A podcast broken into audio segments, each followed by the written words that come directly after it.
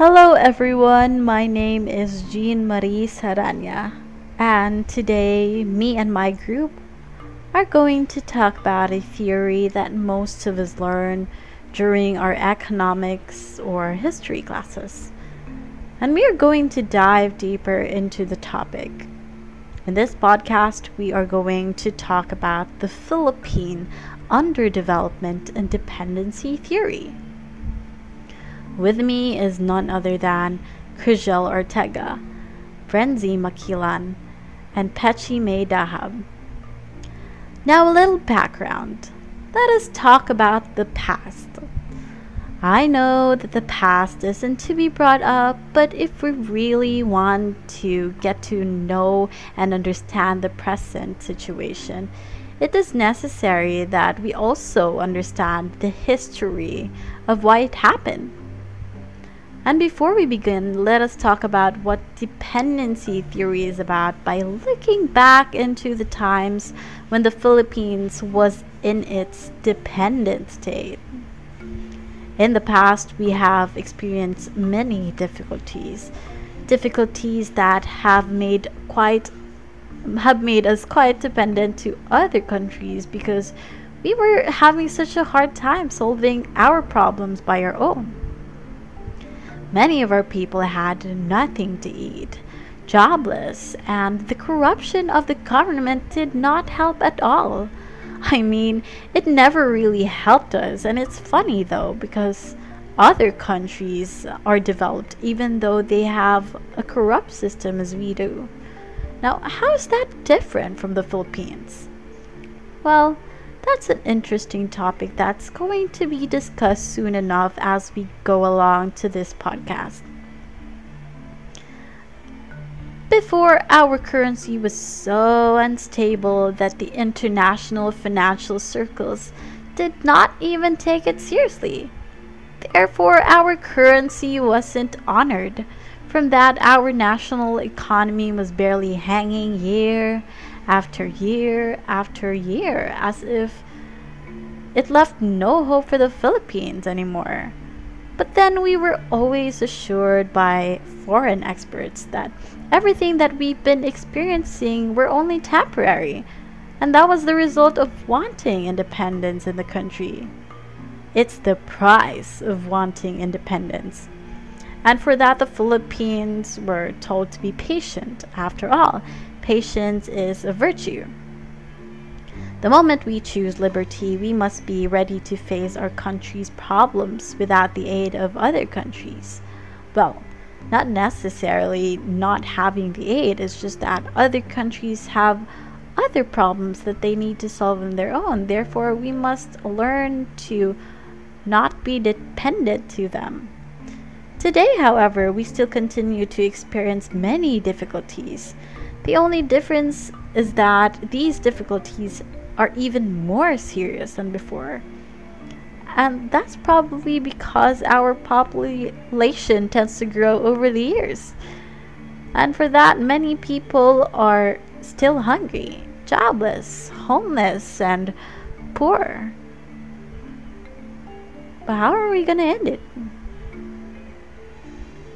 In a societal level, the gap between the rich and the poor have become very, very, very spacious and further from each other over the years, and it may be due to corruption, but there are also factors why this is so. Financial literacy is one of them. This problem has become very known to stay long and it continues to be there over the years. Hence the saying, the rich are becoming richer and the poor poorer. It's a reality that we are still facing up to this day and we're probably going to face in the future if we don't find solutions to end this problem. Over the years, we have been introduced to new concepts by developing countries because, again, there are categories in which a country is being, you know, categorized. There are developed countries, and there are also the underdeveloped countries.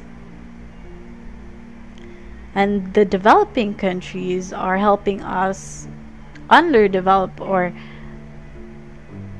less developed countries to improve and be better.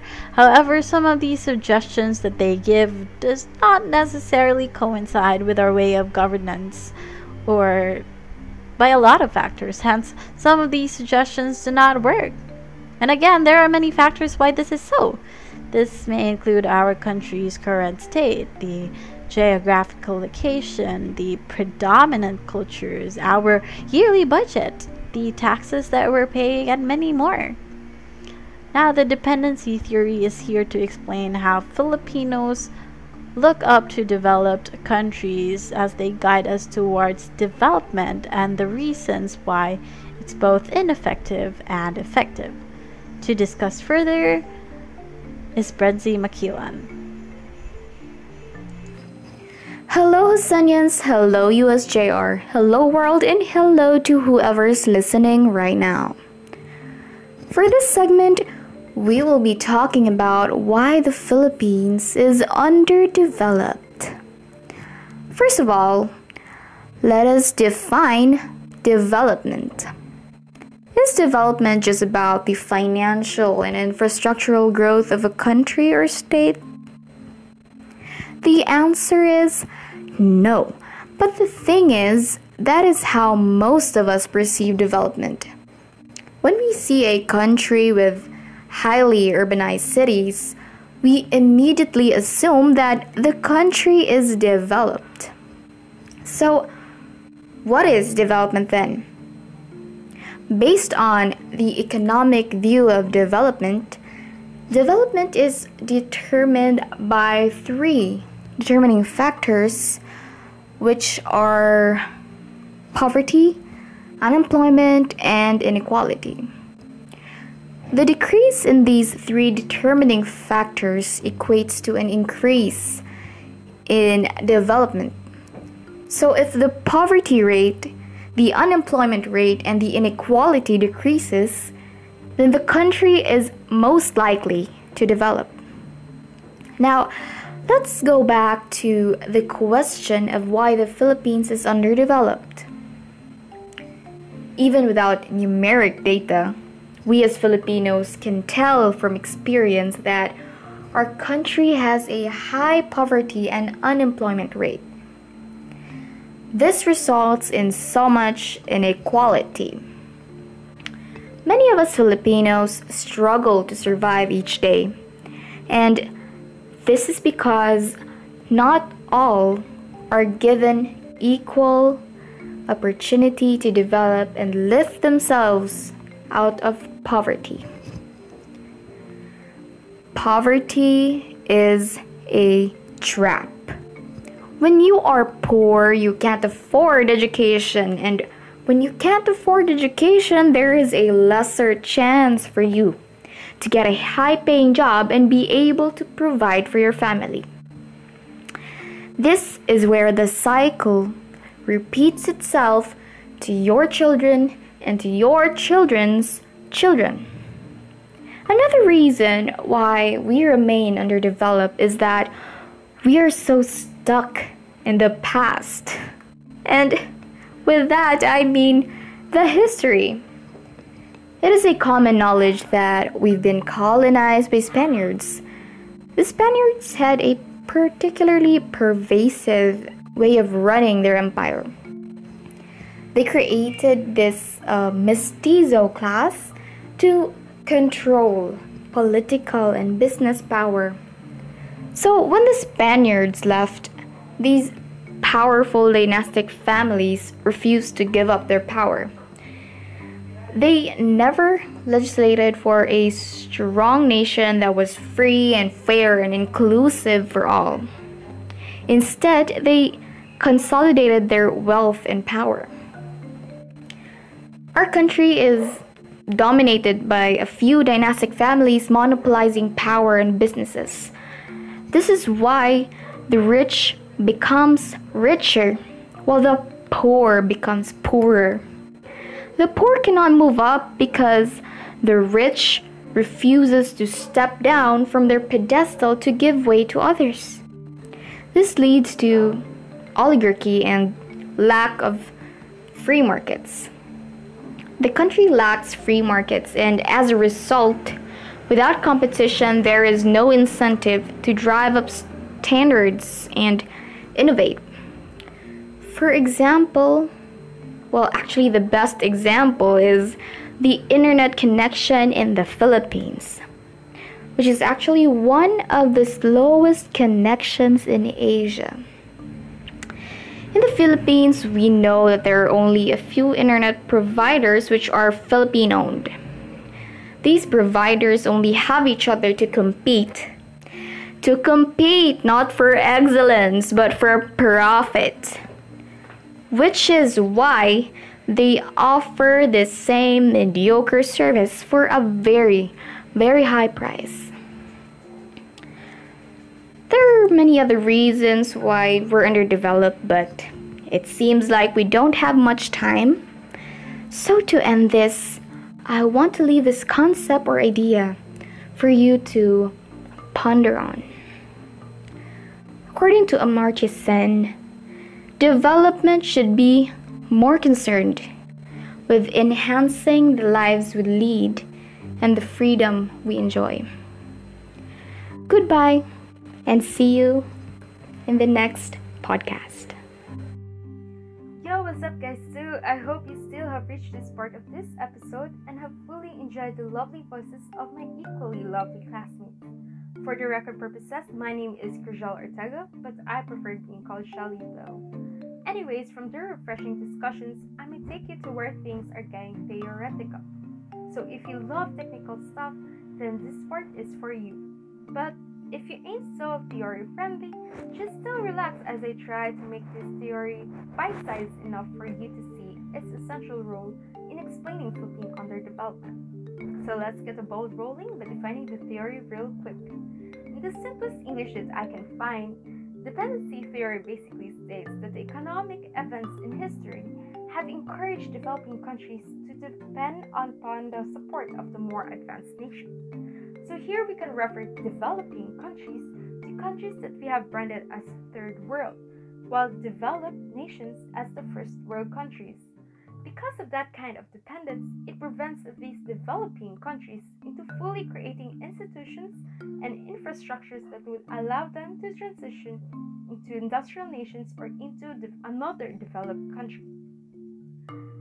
This theory has been first proposed by an Argentine economist and statesman Raul Prebisch in the 1950s. It is later branched into different types of still dependency theories, but still share the common theme of Marxist view of the world, where globalization is actually the spread of market capitalism and a dominant world capitalist system that relies on the exploitation of the poor countries of the periphery for the progress of the developed ones of the core or center. So let's paint this theory a picture. A developing country would typically offer cheap labor and cheap raw materials in the world market. Because it is cheap, these resources would then be bought immediately by these advanced countries that would transform them into finished goods. Because these developing countries don't have the technology themselves and is need of the finished products, they would end up purchasing them for a higher price without even gaining back their capital. And this cycle continues where the developing side would soon be affected by the exploitation without an inch of progress or upgrade of local production. Doesn't sound much of a real win-win situation, right? But sadly, this has been the state of most third world countries, particularly the sub-Saharan African regions. But let us not stray too far because this is also our reality our own home. And as they say, hashtag support local. With that, I will give you five main points of the dependency theory at work, in which in this case is at the Philippine context. First is that the Philippine economy is at the mercy of the slightest twists and turns and changes of the global capitalist order. This order refers to the dominant forces in the global economy and the world market since we are all connected, connected through globalization. And one of the key players in the order would be America, which is why, whether we like it or not, whether we are conscious about it or not, their elections would really matter to us. And how they perform economically, especially if it is bad, such as the 2008 recession or the recent pandemic decline, we, among many other developing countries, are sadly to suffer as well in the economic scale. They, their economy as well affects the global trade. Second point would be that the Philippines dominantly relies on the exports to generate foreign exchange, but at a low cost. Despite being dominantly industrialized with a skyline that can be at par with the developed nations and can access the latest technologies that the world has to offer, the system of the export industry is still outdated and not really feasible for the local labor. Agriculture still has a role to play in the major regions of the country, and it is sadly progressing backwards. Farmers continue to subscribe to traditional farming due to the lack of technology, opportunities, and money, while the crops produced, such as coconuts and bananas, are being brought at prices that could never justify their labor. The same story is seen with the acquisition of the metallic minerals and labor intensive sweatshops. Hard work and little to no pay. But sadly, they do not have a choice because otherwise they won't be able to eat. The third point would be that the local elite becomes the bridge to the international capital that allows neo-colonialism in the country. Basically, our very own crazy rich Filipinos gets richer by simply being the middleman in terms of capital, information, logistics, and the like for the foreign countries, which then they would use for their benefit at our expense. And aside from foreign countries, they are most likely to be an underling of a transnational company these companies or corporations are basically in the global scene and do not consider any country as their home because where the profit is, there they feel at home. A very famous example would be a fast food chain that has been a witness to all study outs, meeting places, lovers' lane, and even breakup spots, aka McDonald's. George Yang, who brought it to the country, joined the Crazy Rich Asians Club because of it. A happy story for him, but not for the employees as they continue to suffer the low wages. So, for every million that has been placed in the pockets of the elites by the foreign powers and TNCs, there are thousands of workers who are permanently marginalized in the process. So, it's like even when we decide to withdraw and be independent, the elites are likely to boast from it because otherwise, no more extra change for Gucci's and Versace's on the floor. The fourth point would be a strong authoritarian and repressive regime would greatly depend on the international capital as it is only the effective solution to combat underdevelopment. So, this country has already its fair share of governments where there is always a need to acquire foreign aid. While it is justified as they are crucial in the development for the country, however, it is only prolonging the cycle of the dependent and unequal development. It merely increases the dependency factor rather than bringing the country closer to progress or to the ideal development. There is a need to change in the local capital to decrease international dependency because otherwise, the current trillions will have new zeros in the collection. Fifth point would be that we as a country as a whole is currently experiencing a rapid erosion of our natural culture as a direct result of the invasion of aggressive consumerist culture which is also perpetuated by the advanced capitalist nations. Like I said before, it is easier to connect to the whole world now because of globalization. We can already see the very latest trends and developments at a single click and at a single swipe. We develop a culture of being devoted to be one of the trendsetters that have been placed at the pedestal by the developed nations that benefit them more than us, the consumers. The aggressive consumerist culture affects poor people more as they are having a hard time to catch up or increase the gap and marginalization with the other social classes. We are slowly turning into a society that is being dictated by the world even when it doesn't always mean progress for everyone. For disclaimer though, this theory is not applicable to all third world countries, nor fully explain the laggard performance of the Philippines in the last half century. An example of this would be our East Asian and Southeast Asian neighbors who became newly industrialized countries despite having the shared handicap of colonialism and, under, and authoritative history. But other than that, this theory ignites a sense of urgency of the ongoing underdevelopment in the country. Because as we continue to stall the development progress and continue the inhumane exploitation for the sake of profit, The have nots and the working class would greatly be affected, that might eventually lead to the downfall of the nation, and then development will only be a dream. I hope you have a better insight about the dependency theory in the Philippine context. And coming right up next will be the short term and long term effects of the underdevelopment. Thanks for listening and adios! Hi guys, good day.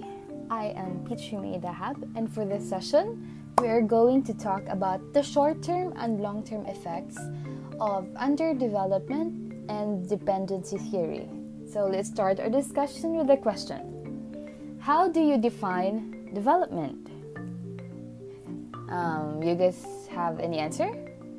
Okay, I will be the one to answer it. Okay. Development is a process that creates growth, progress, and positive change in a country. Second question Does the Philippines overcome it? Okay, let's see. Okay, it's been decades after we gained our formal independence, but we find the same issue that is currently affecting us. Many of our people still have no daily jobs, no decent housing above their heads, or even enough food for their families. Many people continue to die without the help of medical treatment. So, the divide between the very wealthy and the oppressed class has increased, and the power have become poorer. I mean, the poor have become poorer not only in the, not only in the comparison to the rich, but also in absolute terms. The Philippines shares the underlying truth of all third world countries, as we all know that the Philippines is part of the third world countries. But this is the reality of dependent and unequal development. The most important agent of this form of growth is the ambiguous TNC. TNC is a transnational company. So, are you guys familiar with the TNC or the transnational company? Okay, TNC or transnational company are seen as the old I mean as the holders of money, technology and access to international markets, which are vital components of any industrialization program. So there are a lot of there are lots of TNC company here in the Philippines. And these are the known companies in our country. First is Shell. It was from UK and it's called Shell Patrol. And the very known McDonald's. McDonald's is not from the Philippines but from Russia. And then Coca Cola. A lot of us uh, think that Coca Cola is from Philippines but it's from another country. Okay. So the disadvantages of TNCs located in our country includes first is fewer workers employed considering the scale of investment. Second is a poorer working condition, damage to environment by ignoring local I mean ignoring local laws. Profits going to companies overseas rather than locals here in the Philippines though. And the little reinvestment in the local area. Factories are often footloose and job insecure. If labor costs increase, so the company can easily move move elsewhere. And lastly, is that national resources being overexploited. Based on our government technocrats, we are persuaded that the future of our economy lies in our ability to ride the coattails of transnational corporation. So the effects, I mean the causes of this TNCs, Land's urban poor are mercilessly evicted in order to make way for industrial sites. And whole communities are expelled from their ancestral lands in order to make a room for exporting or processing areas like export crop plantation, industrial estate, and hydroelectric dams.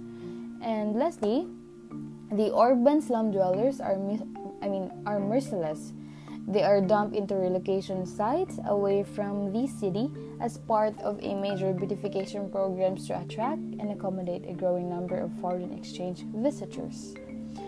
We begin to wonder whether there is a national development program. The fact that our government has begun is never going to save us from eternal indebtedness. And indeed, we are worried about whether such loans have actually be I mean have actually been used wisely. Um, instead of housing services and medical treatment for the vulnerable, our government has ex- I mean engaged in high visibility spending on national resources. As we all know, national resources like beauty pageants and basketball tournaments. Uh, we need to consider our people to make a progress by helping people in the Philippines. First is by finding business for them and equal opportunities for all. And by giving livelihood opportunities or program and that way we can boost our economy our local economies and improve our country. There is nothing unavoidable about poverty. We just need to develop a political will to adopt policies that will increase our economic security increase jobs and increase our local economy we are dreaming of a developed country, and what we can do is we need to help each other and make a positive difference for all of us. And that's the important thing that we must do by helping one another and focusing on our local economies in order to, to create and boost our country, our country's development. And that's all for today's segment. And once again, I am Peachy Dahab. Thank you for tuning and listening. God bless.